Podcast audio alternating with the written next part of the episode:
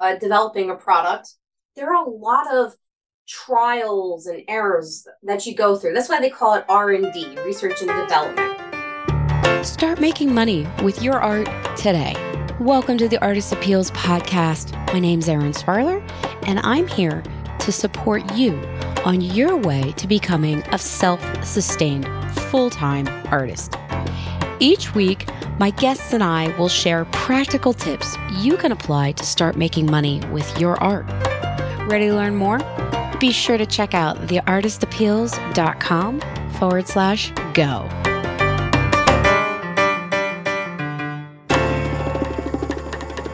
Hey guys, Erin here at the Artist Appeals. You're inside the studio, and I thought I'd give you a backstory today. So, uh, I just got some new mini brads for my company, EyeConnect Crafts.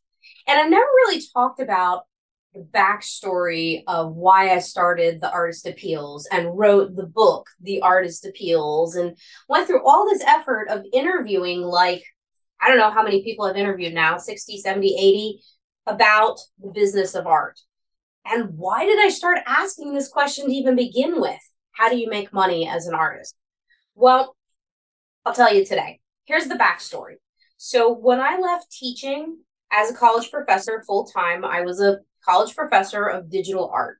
First, it was called multimedia and internet production. Then it was called digital art. Anyways, I left there, right, to have kids. And I went to the craft stores and I had two little boys. And after my first son, went to the craft store and I couldn't find what I was looking for. Because frankly, I was a tomboy. Growing up, I love to ski. I'm a downhill skier. I love to hike. I hike literally at least once, if not two, three times a week, as the whole year, whole year round. I hike in the summer, I hike in the winter, I hike in the fall. So, yeah, I'm big into the outdoors. I love nature. I love animals. And I couldn't find what I wanted in the craft store. I could not find crafts that were not A, made of styrofoam or plastic, and B, weren't like all rainbow colored and made for, well, frankly, little girls. There's not a lot of crafts out there on the market for little boys or for town girls like me, right? And so I decided to make my own. So I went down this path of designing these characters. So I started out with these designs that I had come up with that were essentially the opposite of Picasso's cubism, right? So cubism is where you take a figure and you shatter it into cubes. It's a very rough, primitive look, right? You take a face or a figure and you shatter it into rectangles and squares and triangles. So these characters were instead all made of spheres and of crescents and of half of a circle, a yin yang, right? And they were all jointed. So they moved. So I came up with the idea of essentially creating little animals that were like paper dolls. They were like paper dolls, except they weren't paper dolls because they were animals. And this was the result the totem poppet. Now, a friend of mine, Christine, helped me uh, name these. Thank you, Chris. She's awesome. The word totem means like a spirit animal, essentially, and poppet is apparently a term of affection in the um, European countries. And what do you do? Well, you pop these bad boys out of their backer board, and then you pop them together using mini brads. Now, when I first started inventing these, I had to figure out how to put them together. So I came up with brass eyelets. This was the first of the challenges I had to overcome because brass eyelets come in lots of different shaft lengths. Let me see if I can show you this. So, oh, I'm to trip, tripped over a box. I don't know if you can see this. Let me get up close here. Can you see how tiny this is? This, uh, I can barely hold it. It's so tiny. I can barely hold it. It's so tiny. That is a 1 16th inch brass eyelet. Okay. So Let's not trip again. So these were 1 16th inch brass eyelets. Now that is the circumference or the the size across the brass eyelet, the hole, right? Uh, not circumference. I guess it would be diameter. It's the diameter across the hole. Would you like to get everything all in one place? If you don't have hours and hours to listen to every single episode of the podcast, well, guess what? I've done it for you. We took the first two seasons of the podcast, had everything transcribed, and pulled out the best tips, the best tricks, the best stories from the artists, as well as the step by step commission processes, and put them in a gorgeously formatted book with over 200 color pictures and examples. So if you're visual, this is the book for you. The Artist Appeals is instantly available at howtomakemoneyasanartist.com. Plus, for a limited time, you get three free bonuses that go with that. You'll get not only the book, but you'll also get the one page planner that brings it all together in one place, the Artist Appeals workbook that has over 80 pages of checklists and worksheets. Plus, you get the Artist Appeals online course, which has over 55 more different lessons, and I'm adding more every day. So you get the latest, greatest information and resources out there. You can get your copy of The Artist Appeals How to Make Money as an Artist in Seven Steps instantly by going to howtomakemoneyasanartist.com. But these brass eyelets, they're lovely and they're fun. They're great texturally. Um, but we had to figure out what shaft length they could be because if they were too long, then the pieces would just flop and they wouldn't hold together. And if they were too short, then it couldn't grab on and make a connection between two pieces of chipboard. So we had to find just the right shaft length. Then we had to test the tools. So I tested four or five different brass eyelet setters. That's a whole nother story because I found the perfect brass eyelet setter from Fiskars. I carried them for a long time. They're spring loaded. I just adore them. But it turns out that they're rather difficult for um, kids to use as well as for some adults. They take a bit of strength. So these are the Fiskars eyelet setter tools. So when I invented EyeConnect Crafts, there was a lot of things I had to learn. When you're designing a product or uh, developing a product, there are a lot of trials and errors that you go through. That's why they call it R&D, research and development, right? So we tried out brass eyelets, we had to figure out uh, setters, I had to take it out to market and talk to people to learn that this didn't work. This didn't work for everybody.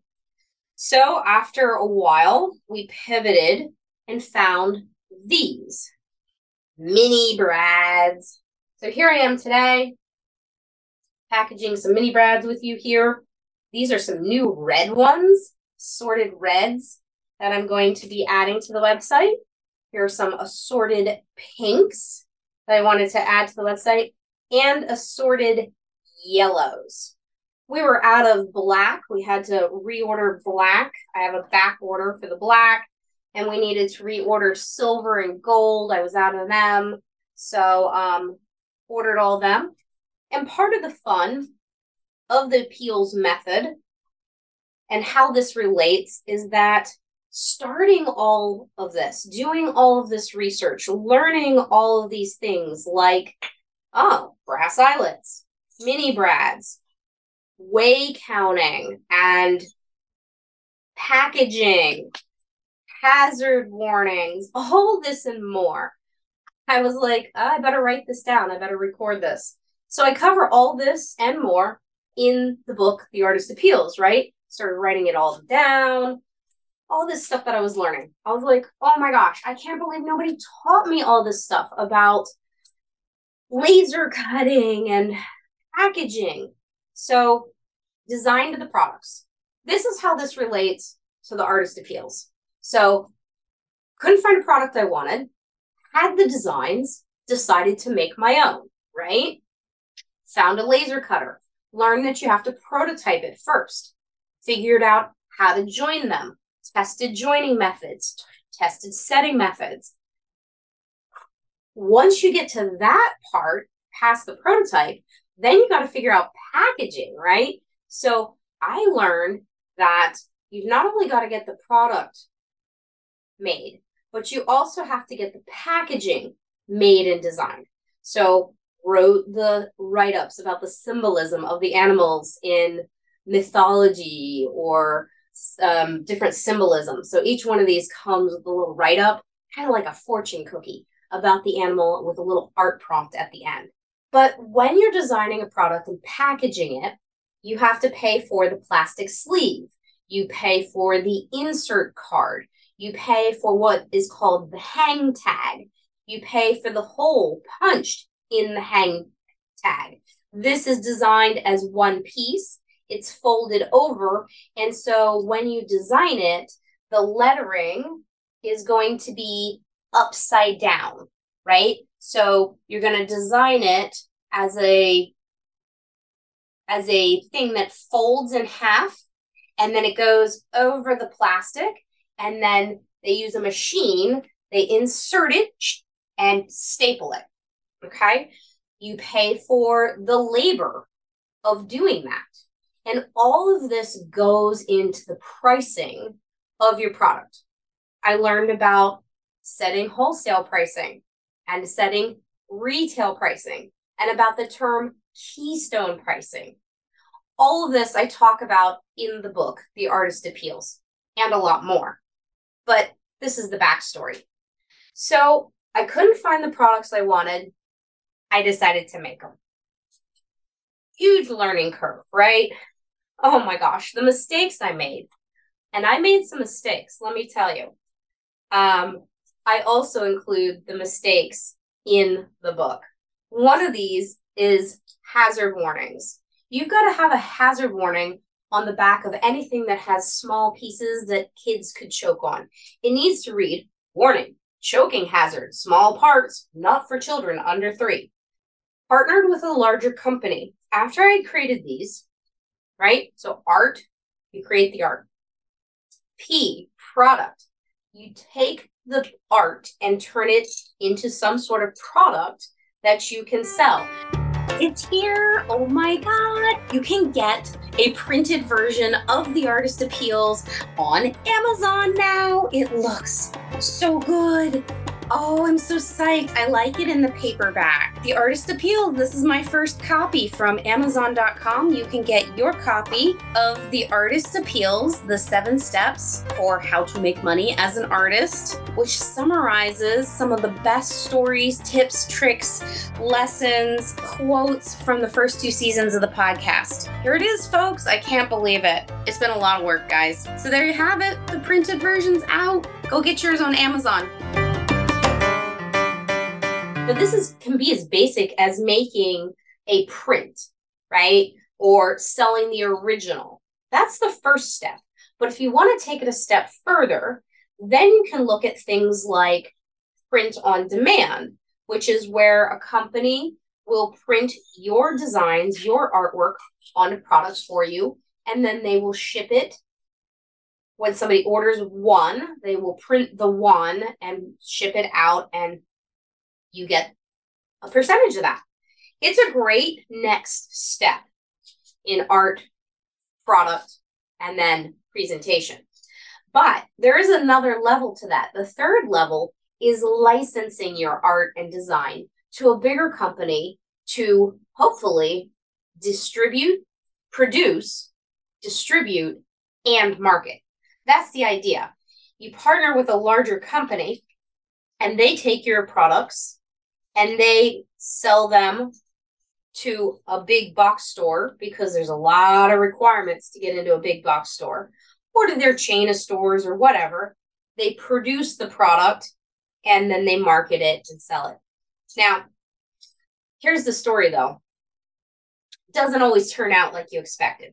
I learned the hard way about hazard warnings. Now, thank God nobody choked on anything. It was just one of those like embarrassing moments where somebody said, Hey, do you have hazard warnings on the back of your mini brads? And I went, Um, what's that? Whoops, let me get some of those. So, you know, I really quickly got some and not a big deal. Same type of thing with UPC codes. You know, you design the packaging. If you don't know about UPC codes, you might not know to incorporate them into the packaging. And then you've got to add them manually after the fact with stickers. That's a pain in the butt. Or here's another learning lesson UPC codes must be bought from GS1 because there are a lot of third parties that sell UPC codes, but sometimes they sell used ones and things get all confused. And then you find out that somebody on Amazon is selling men's black socks using your UPC codes. What the heck? And there's a conflict. There's a lot to be learned in producing a product. And so that's why I started the Artist Appeals is I wanted to share the whole story and the whole journey. Now normally I don't talk so much about it because most of the Artist Appeals has been about interviewing other artists.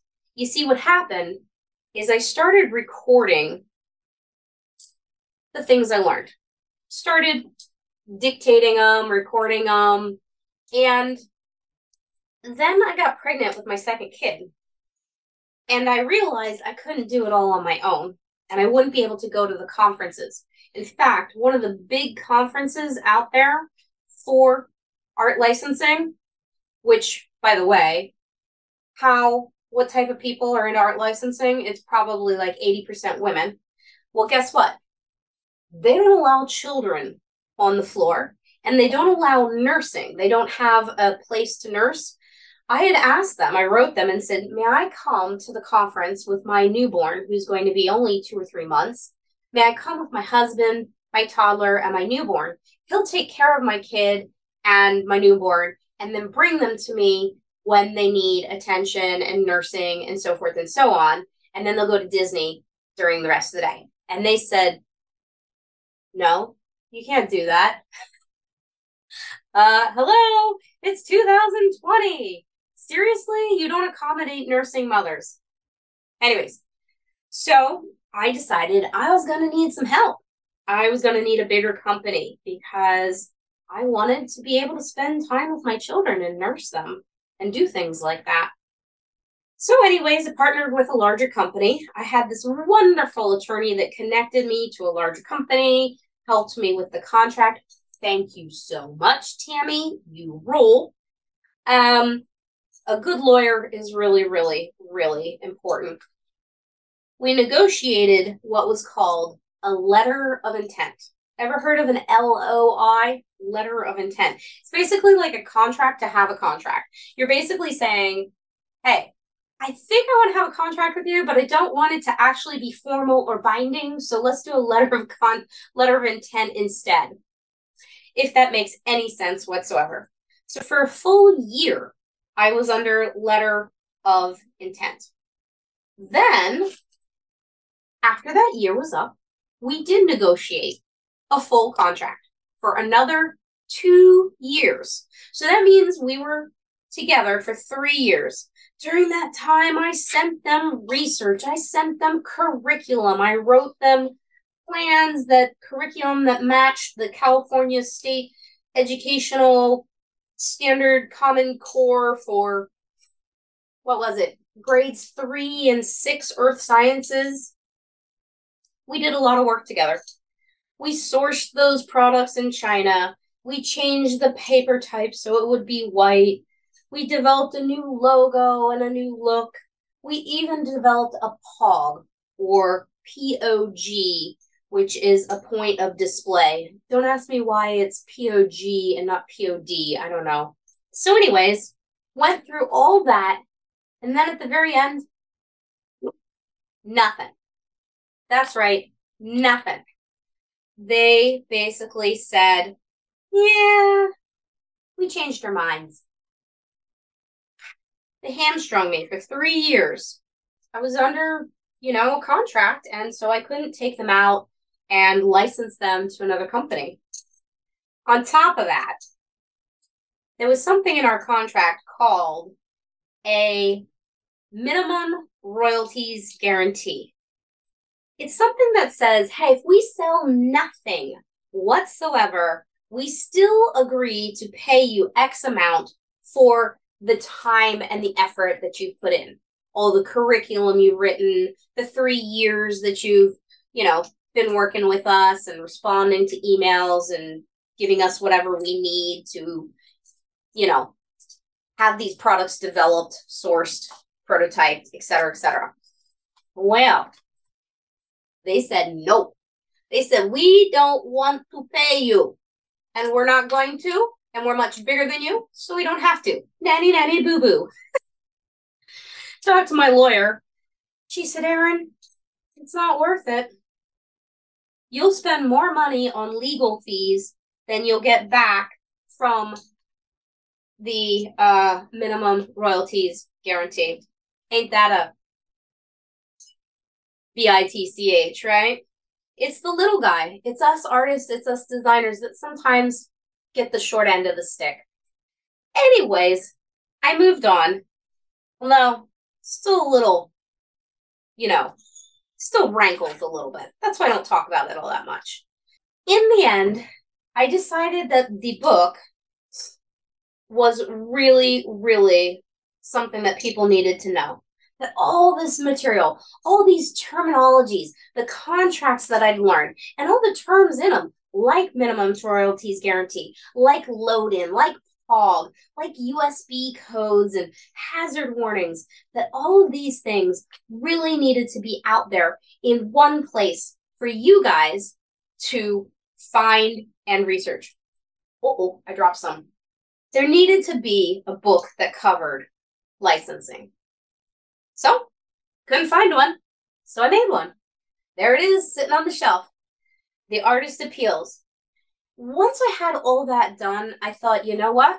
I don't want it to be all about me. And uh, if you recall, I was a professor, so can't do anything without research. It's got to be valid, right? Validation. So I started asking everybody I could find. I went to conferences. I asked for introductions. I met some of the most amazing artists. And I asked them, What's your story? How do you make money as an artist? Have you ever licensed your work? What's the weirdest or funniest story that has ever happened to you? And that's how the artist appeal started is that I had an experience building EyeConnect Crafts and these types of products. Here's the penguin. I'll show you some of these as I do this. So I designed probably seven different designs penguins, ducks, peacocks, celebration bulbs for lacing up for des- dexterity, stars, right? owls, all this and more I share with you in the Artist Appeals book as well as the online course because it's been an adventure, folks. It really has. This is the hot air balloon. Here's more birds, swans, and of course, one of my favorites, the dragon. These holidays are coming up in next month or so. There's um days that relate to these designs. So I'll be doing those as part of EyeConnect Crafts craft how to blog posts. But this has been the backstory of how I started the Artist Appeals, how I started EyeConnect Crafts, how that experience led to the um, podcast, The Artist Appeals, and then, of course, to the book, The Artist Appeals. I hope you've enjoyed my little backstory. Thanks for joining me inside of my little studio here as I package up some mini brads. Tell you what, this is one of the most tedious processes is weigh counting mini brads. It's really tedious. So thanks for joining me and keeping me keeping me entertained. Tare. That's another terminology. Tare. You gotta zero out your scale. All the amazing things you learn when you start a business. When you start a business, trust me, you don't know what you don't know until you know you don't know it. Does that make sense? It's one of those things. Sometimes you just got to jump in and start because the process teaches you how much you don't know. Tip for you if you're starting a process like this and you're learning a lot, record it. Record it because you never know, you might just end up with a book. All right. Well, thanks for joining me. I got a whole bunch of mini brads now I got to pick up. Later. Oh, they're everywhere. One time, I spilled a jar twice this size of brass eyelets. Actually, my kid did. 10,000 brass eyelets I spilled. 10,000. Can you imagine? It was one hell of a cleanup. It really, really was. I think that's somewhere on Instagram, pictures of it. All right, well, it's time for me to clean up again. Hey, thanks for tuning in for another episode of The Artist Appeals. To learn more about making money with your art, check out theartistappeals.com forward slash go. See you next week.